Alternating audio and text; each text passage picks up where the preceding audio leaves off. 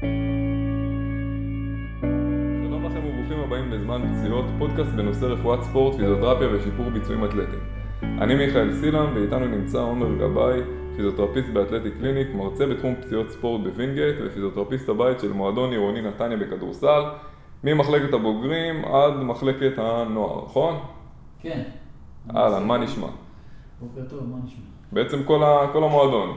אה, כן, כל המון. אוקיי, איזה עונה הייתה לכם, עונה שעברה, הרבה בלאגן. כן, אה, עונה עמוסה, בעיקר בגלל הקורונה, הרבה משחקים שנדחו, בוטלו. אה, בסוף אה, עשינו את זה, עלינו לפלייאוף העליון, למרות שלא נתנו לנו יותר מדי סיכוי, חשבו שנרד ליגה, בסוף עלינו ליגה. בעצם ניצחתם את סדרת הגמר ועליתם לליגת העל תיאורטית. כן, עלינו לליגת העל תיאורטית, בגלל כל מיני עניינים אה, בירוקרטיים, נקרא לזה ככה. פוליטיים. אתה אמרת? גם.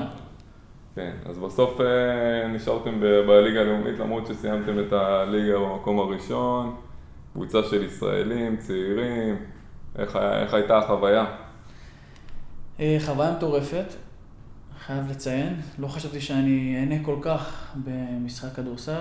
אני הרי מגיע מעולם הכדורגל, אבל אה, עשו את הבלתי יאומן, ובסדר, נגיע לשם שנה הבאה. יאללה, מגניב. טוב, אז בעצם היום אנחנו נדבר על פציעות מפסעה, תחום שקרוב אליך, אתה מתעסק בו לא מעט בשנים האחרונות. בוא נתחיל מהבסיס, אה, איך בנויה המפסעה, וכשמדברים על פציעות מפסעה, למה אנחנו מתכוונים? אז ככה, המבצע בנויה מהמון המון מבנים, אוקיי?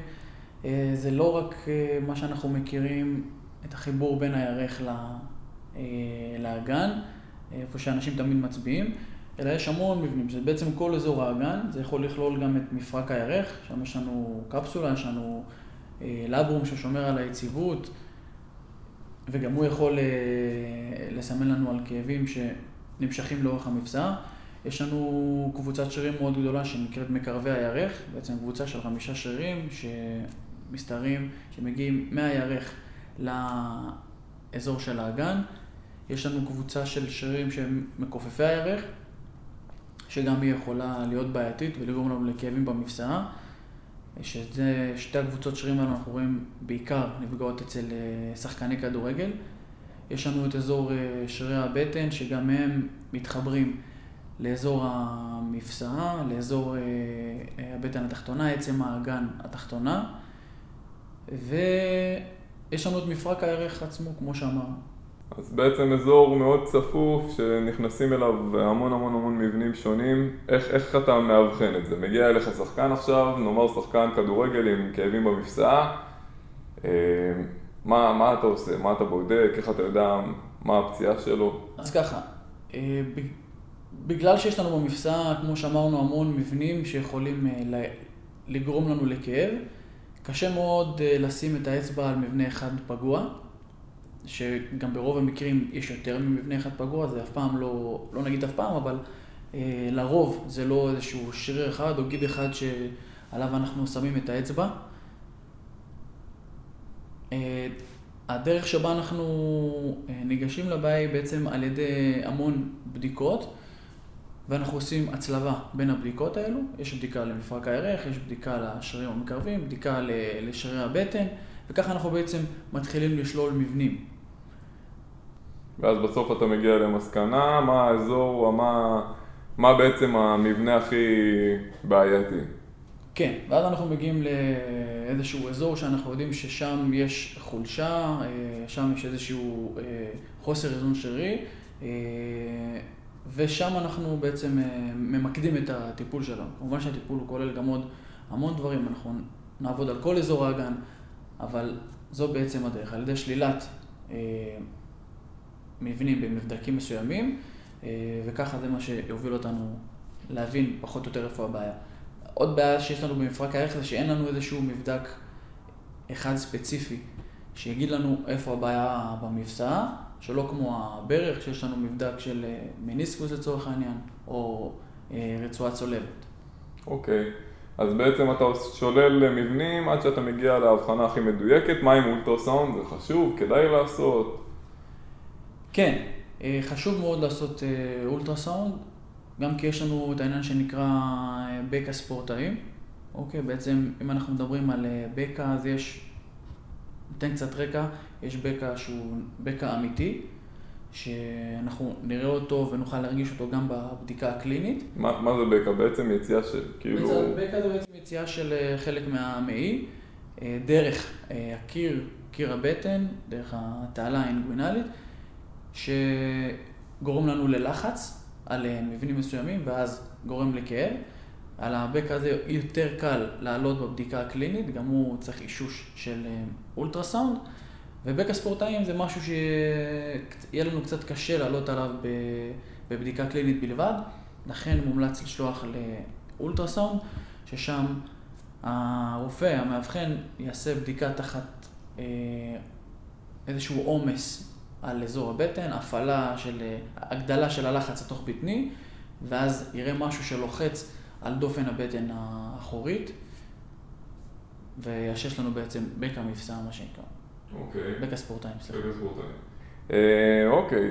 תגיד לי, למה בעצם אנחנו רואים את הפציעות האלה כל כך הרבה, במיוחד אצל שחקני כדורגל, או, אבל לא רק, אנחנו נראה את זה גם אצל, בעצם כל, ה, כל הענפי כדור, אנחנו רואים את זה לא מעט. מה, מה הסיבה? מה המנגנון?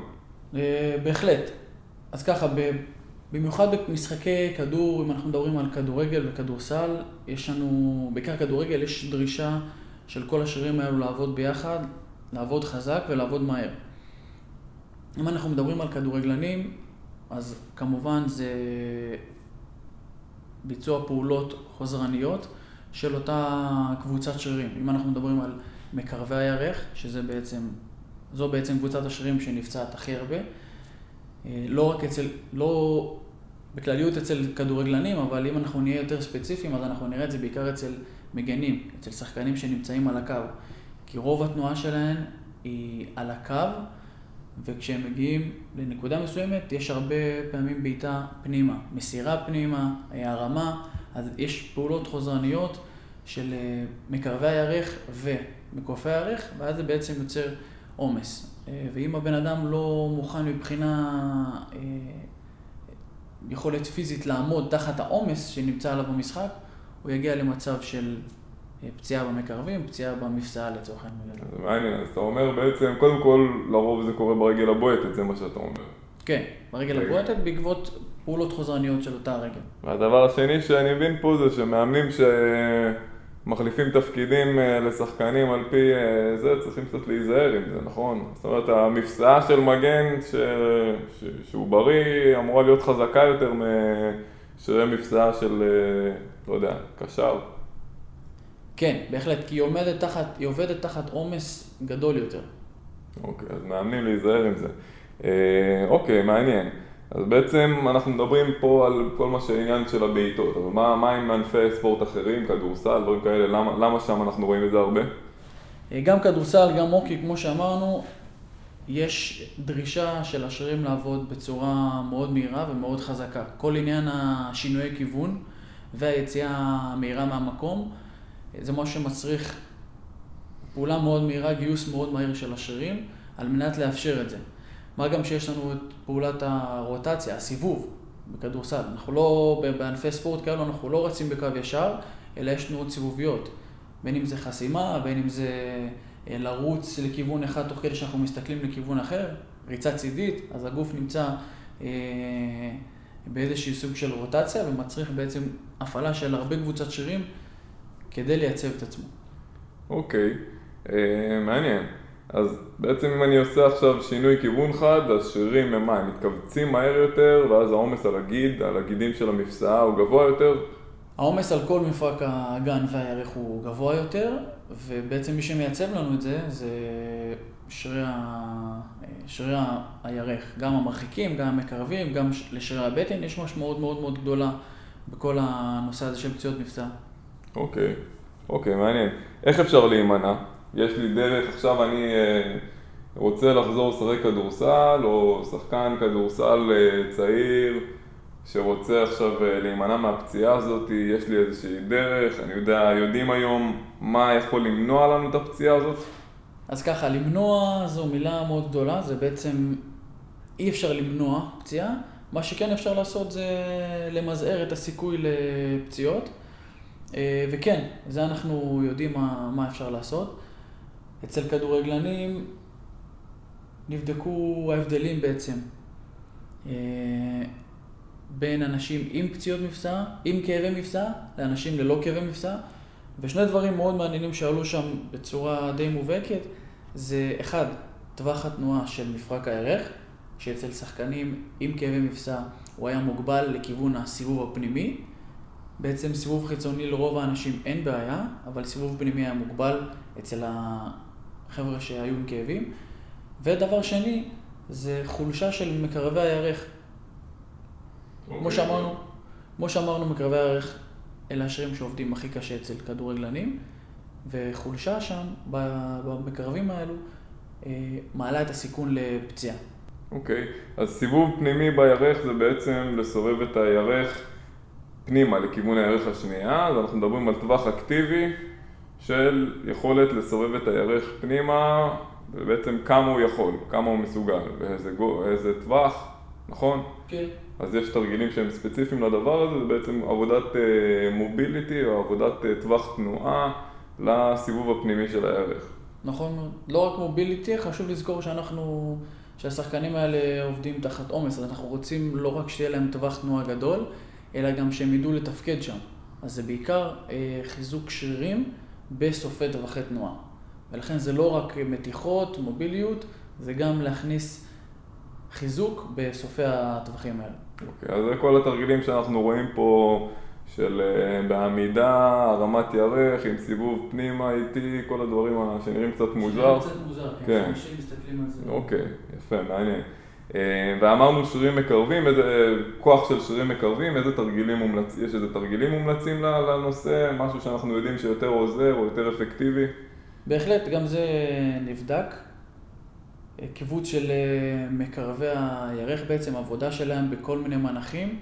שני תרגילים שהם מאוד, אה, נמצאו מאוד יעילים זה בעצם בשכיבה על הגב, או בכל וריאציה אחרת, זה קיבוץ כדור בין הברכיים, שבו אנחנו מפעילים את אה, מקרבי הירך, או עם רגליים ישרות, שם יש קצת מומנט קצת יותר גדול, זאת אומרת יש יותר, השרירים צריכים לעבוד אה, תחת יותר עומס, וכמובן ניתן לשלב ורצוי גם לשלב, תוך כדי כפיפות בטן, עבודה על שרירי בטן, תוך כדי שאנחנו מפעילים את אה, שרירי מקרבי הערך, מקופי הערך. אלו הם אה, תרגילים שהם מאוד מאוד עוזרים לחיזוק ולהוריד... להקטין את הפציעות, אוקיי. אה, מה עם תרגיל הקופנהגן? מדברים שם על זה? בהחלט. תרגיל הקופנהגן נמצא מאוד מאוד יעיל להורדת לא, להקטין את הסיכוי לפציעות אה, חוזרות, לפציעות בכלל ולפציעות חוזרות. זאת אומרת, הקופנהגן הוא תרגיל שלא רק משתמשים בו בשגרה, אלא גם כחלק מתהליך שיקומי. עכשיו, אנשים שואלים את עצמם מה זה קופנהגן, אוקיי? אז אה, נכון שזה אזור אי שם בדנמרק. כן. אמ, זה בעצם תרגיל שאנחנו עובדים על, גם על מקרבי הערך, גם של הרגל שעובדת וגם על הרגל השנייה. רגל אחת עובדת בצורה יותר איזומטרית, זאת אומרת ללא תנועה, והרגל השנייה בצורה יותר אקטיבית, יותר דינמית. אוקיי. זה בעצם התרגיל שאנחנו שוכבים על הצד, היד על הרצפה. ורגל אחת על ספסל או על כיסא ואנחנו מקרבים רגל אחת לרגל השנייה, בעצם אה, סוג של אה, עושים אה, תנועת מספריים עם הרגליים. בדיוק. אוקיי, אז זה תרגיל הקופנהגן, אתם יכולים לחפש אותו, אנחנו נצרף, נצרף להם בסוף גם את, ה, את הרשימת תרגילים ואת ה, את המחקרים ה, שאנחנו מזכירים פה. אוקיי, מעניין, אז בעצם יש לנו קירוב של שירי, חיזוק של מקרבים, שיפור של טווח תנועה לסיבוב פנימי בירך. מה עם חיזוק של שרירי בטן? זה רלוונטי, הרבה שחקני כדורגל כל הזמן חושבים על זה הרבה, מנסים לעשות כל מיני דברים, אנחנו רואים אותם הרבה בפילאטיס מכשירים וכל מיני דברים כאלה ואחרים שעולים. אז אה, כן, כמו שהזכרנו קודם, שאפשר לשלב ורצוי לשלב אה, את שרירי הבטן בזמן חיזוק של שרירי מקרבי הירך. לבטן יש דרישה מאוד חזקה בעיקר בכדורגל, אה, מכיוון שבבעיטה הגוף שלנו נמצא במעין רוטציה, בעצם בזמן שהרגל נמצאת מאחורה, פלג הגוף העליון קצת אה, נמצא בסיבוב, ויש עבודה מאוד מאוד חזקה של שרירי הבטן, בעיקר על, האחסון, על שרירים האלכסוניים, סליחה. ואנחנו צריכים לראות שאנחנו משקיעים בחיזוק של השרירים האלו, לא רק, כמו שאמרת, בפילאטיס מכשירים או כל חיזוק כזה או אחר, חשוב שזה יבוצע בפונקציה. אוקיי, אם אנחנו מדברים על uh, כדורסלן, אז חשוב שזה יקרה גם בצעד וחצי, עלייה לסל, גם בזמן שמירה על שחקן, גם בזמן שהשחקן מקבל קצת uh, הפרעות, דחיפות וכאלו, חשוב שישמור על מרכז, על שרירי ליבה חזקים. Uh, כדורגל, אז כל, כל מה שקשור לנושא הבעיטות, לחזק אותו בפונקציה, לא סתם להעמיס על שרירי בטן. למה זה חשוב לנו בעצם? בעצם אנחנו מדברים על איזשהו תזמון שרירי שהוא יותר מדויק, איזה כן, סינכרון עבודה, שרירי אפילו. כן, עבודה ב, באותו זמן שבה אנחנו מפעילים כמה קבוצות שרירים אה, בו זמנית. לא יודע אם הזכרתי את זה בהתחלה, אבל חלק מה, מה, מהמפסע זה בעצם אה, עצם האגן התחתונה, מה ש, מה ש, המקום שאליו בעצם מתחברים שרירי הבטן, שגם הוא יכול אה, לגרום לכאבי מפסעה. אה, וזה בעיקר נובע מחולשה של שרירי בטן. אוקיי. מה עם אולטרסאונד טיפולי? יש לזה מקום? לא משהו שהוזכר במחקרים. זאת אומרת, זה קצת יצא מהאופנה. פעם היו עושים את זה הרבה, היום כן, כבר לא רואים את זה. לא רואים את זה, זה לא... אין, אין, עדו... אין עדויות שזה עוזר, וגם בשנים האחרונות בכלל הפסיקו לבדוק את ההשפעה של זה. כמו שאמרנו, עבודה על טווח תנועה וחיזוק של מקרבי הירך. כמובן שכמו שאמרתי, בגלל שברוב המקרים שם הבעיה. זה, זה האזור החלש והמועד לפורענות. אוקיי. תגיד לי, מה, מה, אז מה בעצם עושים בפיזיותרפיה? אנחנו נגיד מכירים את הפציעה עכשיו של אה, סרג'י רוברטו, כן. שעבר פציעה ברקטוס פמוריס, שזה אחד מהשרירים שגם מכופפים את הירך וגם מיישרים את הברך, הוא משתתף הרבה בבעיטה, והוא סחב את הפציעה הזאת כמה זמן? אז ככה, סרג'י רוברטו הוא סיפור מאוד מעניין. אה, יש קושי רב לטיפול בפציעות מפשעה, זה לא כזה פשוט, לא רק האבחון הוא בעייתי, גם הטיפול הוא בעייתי. יש המון שיטות, יש הרבה התלבטויות, האם לעשות אה, טיפול ניתוחי או טיפול שמרני. זה גם הרבה תלוי במי מדובר, אם זה ספורטאי מקצועי שצריך לחזור כמה שיותר מהר למגרש, האם זה קרוב לפגרה, יש המון המון שיקולים. אה, סרג'י רוברטו בעצם נפצע בנובמבר 2020. אה, אחרי בעיטה חזקה שהוא נתן, הוא רצה לתת בעיטה חזקה לכדור, זה היה גם בסוף... לכדור. כן, לא, לא לשחקן, עדיין לא לשחקן.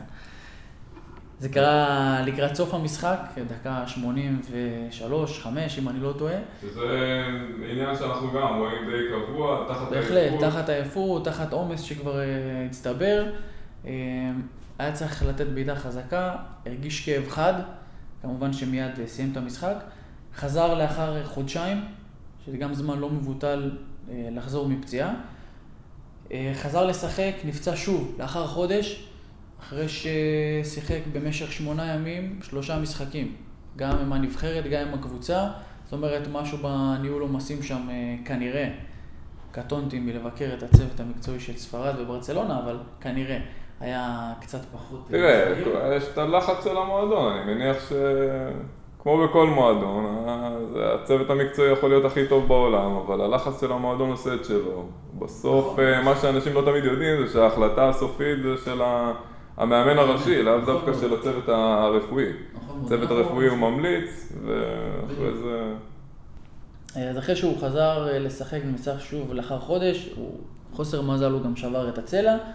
אה, באוגוסט 21, ולפני חודש החליטו ללכת לטיפול ניתוחי, אה, הוא עשה ניתוח לתיקון של הרקטוס פמוריס, כמו שהזכרת שזה אחד משירי הארבע הראשי, יש לנו ארבעה ש... ראשים שם, אה, עשה ניתוח וצפויה לו החלמה די ארוכה. מה זה תיקון? מה בעצם עושים שם בניתוח? עושים בעצם תפירה של הגיד הפגוע. אה, יש זמן החלמה שבו מטופל יהיה כמובן ללא תנועה יותר מדי, ללא הפעלה אקטיבית, על מנת לתת לרקמה זמן להחלים, אה, לתפרים, לרקמה, ולאחר מכן הוא יחזור להפעלה של שרירים אקטיבית וחזרה למגרש. צפוי לו, אני מניח, זמן חזרה של לפחות שלושה, שלושה חודשים. אין מצב, יותר. אתה יודע שיותר. יותר? כן. אמרתי לפחות שלושה כן. חודשים, זאת אומרת אוקיי. שלא לפני. כן. בעצם בפיזיותרפיה, בואו בוא נספר קצת מה, מה בעצם עושים בתהליך כזה. אז אמרנו, שלב ראשון של אה, בעצם לתת ל- ל- לגיד להתאחות כמו שצריך, לתת לו מנוחה, התחלה של עבודה על טווחים, חיזוק, מה קורה בשלבים היותר מאוחרים בפיזיותרפיה? כן, חשוב אז גם ב... להגיד שגם בשלבים הראשונים יש מה לעשות, גם אם אנחנו לא נעבוד ישירות, ספציפית על הגיד הפגוע, חשוב לשמור על קונדישנים, מה שנקרא, על אה, יכולת לשמור על אה, פעילות גופנית גבוהה, אם זה על ידי אופני ידיים, אם זה אה, פעילויות של פלא גוף עליון, כדי לשמור על... לשמר כושר אירובי טוב. בהחלט, סבולת לב ריאה. אה, בנוסף, יש לנו את כל השרירים שלא נפגעו, שגם עליהם אנחנו צריכים לשמור. זה שהרגל אה, לא יכולה לעבוד במנח מסוים, לא אומר שאנחנו לא יכולים להפעיל את שאר השרירים. אז כל מה שקשור למסובבי ירך חיצוני, מרחיקי ירך, אה, שרירי התאומים, שגם עליהם אנחנו ניתן דגש. זאת אומרת, כל מה שאנחנו יכולים להפעיל סביב הרגל הפגועה, אנחנו נעשה את זה. ברגע שאנחנו בעצם השגנו את השקט מבחינת הגיד, ועכשיו הוא אה, קצת רגוע ופחות כאוב, אנחנו רוצים להתחיל להעמיס עליו. אחד הדברים שאנשים עושים בעיקר כשהם נפצעים, סליחה, בשלב הראשוני זה מתיחות. ולא הזכרנו את זה, אבל מתיחות לגיד פגוע זה משהו שאנחנו פחות רוצים, בטח בשלב האקוטי. פחות רוצים, אתה מתכוון לא רוצים. לא כן, רוצים. לא רוצים. בטח שלא מתיחות סטטיות לאורך זמן. כן. ניתן לעשות מתיחות אה, דינמיות, אם כבר נגענו במתיחות, מתיחות דינמיות בטווח שהוא לא כואב, בשרשרת פתוחה. מתיחות דינמיות, אנחנו מדברים על בעצם תנועתיות מהירה, לא להישאר סטטי, לא 30 שניות, חצי אה, דקה. אה, נכון, בלי נשיאת משקל גם. כן. כן. ואחרי שהבנו את זה לגבי המתיחות, אנחנו מתחילים להעמיס על הגיד, כי גיד אוהב עומס. זה מה שהוא, זה מה שהוא רוצה. ויכולים לבנות את העומס הזה אה, על ידי כמה דרכים. אז בהתחלה אנחנו נתחיל מקיבוץ שנקרא קיבוץ איזומטרי, קיבוץ ללא תנועה. אה, שם אנחנו יכולים לעבוד הרבה זמן. אה, יש לזה גם אפקט של חיזוק הגיד, גם אפקט של הורדת כאב. ובעצם זה השלב הראשוני שבו אנחנו מתחילים להעמיס על הגיד. אחרי שהגיד קצת יותר חזק, אנחנו מתחילים להעמיס עליו קצת בצורה יותר אה, דינמית, יותר אקטיבית, עם ממש אה, קירוב והרחקה, אם אנחנו מדברים על אה, מקרבי הירך אה, כנגד גומיות, אפשר כנגד משקולות, אפשר לעבוד גם כנגד, אה, בשר, בשרשרת סגורה, כל מיני מנחים מסוימים של סקוואט. אה, אם אנחנו מדברים על מקרבי הירך, אז תרגיל מאוד חשוב שאני חושב שלא הזכרנו אותו, הוא תרגיל הקופנהגן. בעצם שזה תרגיל שאנחנו משתמשים בו גם בשיקום, כשיש לנו פגיעה בשרירי המקרבים, וגם ב... בחיזוק כללי. זאת אומרת, כדורגלנים שמשחקים באופן פעיל, מאוד מאוד חשוב שיבצעו את התרגיל הזה. זה לא רק תרגיל שיקומי, אלא גם תרגיל שעוזר במני... בהורדת הסיכון לפציעות במפסע. אוקיי, אז קופנהגן. אה, ובשלב האחרון אנחנו בעצם מדברים על חיזוקים אה, פלאומטריים, חיזוקים... תן איזה מילה קצת על אה, חיזוק פלאומטרי, מה אנחנו מתכוונים. חיזוק פלאומטרי בעצם אומר תנועה מהירה מאוד של, ה... של הגיד, של קבוצת השרירים שנפגעה או, או, לא, או שלא נפגעה, שבה אנחנו רוצים קיבוץ מאוד מהיר לאחר אה, הערכה של הגיד. אם אנחנו מדברים לצורך העניין שריר ארבע ראשי, אז אה, פשוט נחיתה מקפיצה ויציאה מאוד מאוד מהירה. אה, כמה שיותר, אנחנו צריכים, אנחנו רוצים שזמן המגע שלנו עם הקרקע יהיה כמה שיותר נמוך. זאת אומרת, ברמה שהעין הבלתי מזוינת לא תבחין בעצירה על על הקרקע. נגענו בקרקע ומיד אנחנו אה, רוצים להתנתק, אה, ושם בעצם נכנס גם כל העניין של חזרה למגרש פעולות שאנחנו, שה, שהשחקן יידרש להן במהלך המשחק. ושם אנחנו נרצה לחזק אותו, בעת ביצוע הפונקציה הזאת. אוקיי, אז בעצם זה כל מה שקשור לכוח מתפרץ, לשינויי כיוון, לבעיטות אפילו, זה בעצם החיזוקים הפליומטריים, וזה בשלב האחרון של השיקום. אמ, מבחינת אה, דברים אחרים שקורים בשיקום, זאת אומרת אנחנו, לא יודע, גלי הלם, כן או לא, זריקות, יש היום PRP אה, היום שמזריקים הרבה לספורטאים, מה אתה אומר על זה? אה, כן, אז אמרת גלי הלם, זה כלי שהוא בהחלט טוב לטיפול בגידים, בעיקר בגידים בשלב הכרוני שלהם. פחות אנחנו מדברים על שלב אקוטי או אחרי ניתוחים, אז גלי הלם יש להם יש לו תפקיד מאוד טוב בהורדה של כאב, בחידוש הרקמה שנפגעה. זאת אומרת עכשיו שחקן שכבר שלוש שנים יש לו כאבים, וזה לא דבר שהוא לא נפוץ לראות. שחקן שמסתובב שנים עם כאבים במפצעה, גלי הלם יכול להיות חלק מהפתרון שלו. בהחלט יכול להיות חלק מהפתרון. חשוב לזכור שזה לא רק גלי הלם, זאת אומרת זה יבוא עם כל מה שהזכרנו קודם. עבודה על טווח תנועה, עבודה על אה, שרירי בטן, עבודה על חיזוק של השרירים המקרבים. זה תמיד יהיה בנוסף. אוקיי. הזכרת גם PRP, אה, אז כן. PRP זה גם משהו שהוא אה, נמצא יעיל בהמון המון מקרים. רגע, רגע, קצת רקע על PRP, PRP זה platelet rich plasma, בעצם פלזמה עשירה בתעשיות, שזה רכיב של הדם, לוקחים מהשחקן או מהספורטאי דם ומסרכזים את זה באיזה מכונה שמפרידה את הדם למרכיבים שלה, כדורי דם אדומות, לבנות. ותעשיות, והשכבה העליונה של התעשיות נקראת אה, בעצם תעשיות עשירות בפלזמה אה, עשירה בתעשיות. אה, ואנחנו יודעים שיש לזה גם גורם אה, אנטי-דלקתי, גם פקטורים של אה, אנטי-דלקתיים וגם פקטורי גדילה שיכולים לעזור בריפוי וחידוש של רקמה. אין עדיין המון מחקר על זה, צריך לומר את האמת, זה קצת ניסוי, נכון? לא הייתי אומר ניסוי, אבל זה קצת... זה עוזר בלא מעט מקרים, ואחד היתרונות הכי גדולים של PRP זה בעצם שהוא... אין, אין בו יותר מדי גורמי סיכון, הוא לא, הוא לא מסכן, הוא מקס, במקרה הגרוע הוא לא יעזור, או יעזור קצת, אבל אנחנו לא מסכנים את המטופל, זה לא איזה משהו פולשני. לא לעומת משהו... נגיד זריקת סטרואידים, ששם בהחלט יש סיכון. כן, לטווח ארוך אנחנו יודעים שסטרואידים אה, פוגעים בגידים. ואם אנחנו מדברים על שחקן צעיר, אז יותר מדי זריקות סטרואידים בשלב המוקדם שלו, של הקריירה, יכול לפגוע לו אה, בהמשך הקריירה ולגרום לפציעות אה, חוזרות בגידים בעצם. בעצם היום אני לא זוכר מתי בפעם האחרונה נתקלתי במישהו שקיבל זריקת סטרואידים לגיל, זה כבר לא כל כך קורה בפציעות מפסעה, אבל פעם זה היה, זאת הייתה פרקטיקה נפוצה. כן, פציעות אה, גידים בכלל זה פחות נפוץ, יותר באזור מפרקים. כן. מפרקי ברך, ירך. אוקיי, אוקיי, מעולה. אז בעצם אתה אומר PRP זה יכול להיות חלק מהעניין. אמרנו גלי הלם, כמובן בפיזיותרפיה, כל זה מתנהל בפיזיותרפיה ביחד עם uh, חיזוקים מתאימים, שיפור של טווחי תנועה, טיפול מנואלי, יש לו ערך, אין לו ערך, מה אנחנו עושים בטיפול המנואלי? בטיפול, לטיפול המנואלי יש ערך, אה, גם מבחינת אה, הכנה של המטופל, של השרירים, לקראת הפעילות האקטיבית שאותה הוא הולך לבצע. אה, יותר קל לנו להגיע לטווחי תנועה לאחר שאנחנו עושים אה, טיפול מנואלי, וטווחי תנועה זה משהו שהזכרנו. יש אה, מניפולציות מסוימות שניתן לעשות למקרבי הירך בפציעות מפסעה, שמקורן במשרי מקרבי הירך. חשוב לוודא שמי שמבצע את המניפולציות האלו זה באמת מטפל מוסמך, פיזיותרפיסט, וזה לא קורה על בסיס יומי.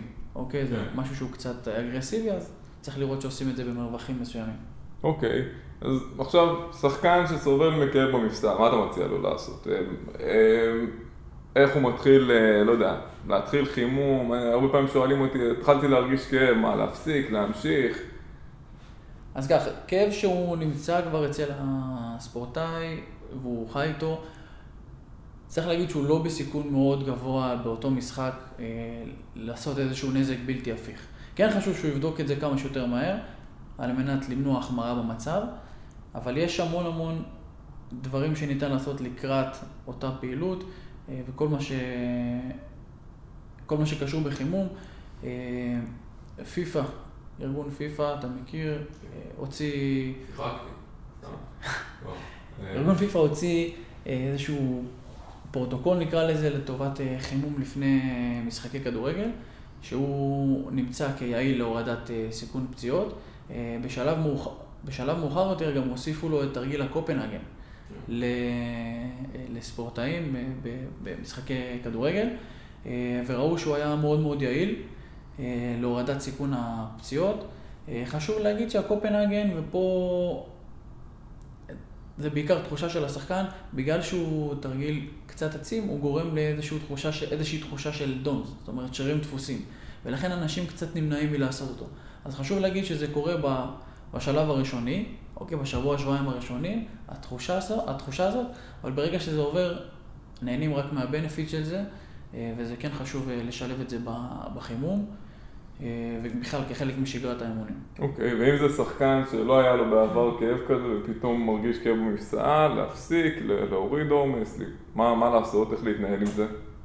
אז ככה, זה מתחלק, כמו שאמרנו לשניים, יש את הפציעה יותר אקוטית, אם בן אדם לא הרגיש שום דבר לפני ובמהלך משחק הוא הרגיש איזשהו כאב חד אה, שמנע ממנו להמשיך אה, את אותה, את אותה פעולה, שמנע ממנו להמשיך לרוץ, בשלב הזה יש צורך להפסיק את המשחק, לצאת החוצה וללכת בעצם לבדיקה, אבחון של פיזיותרפיסט, שהוא יכול להפנות אותו להמשך מצב, להמשך אה, בירור.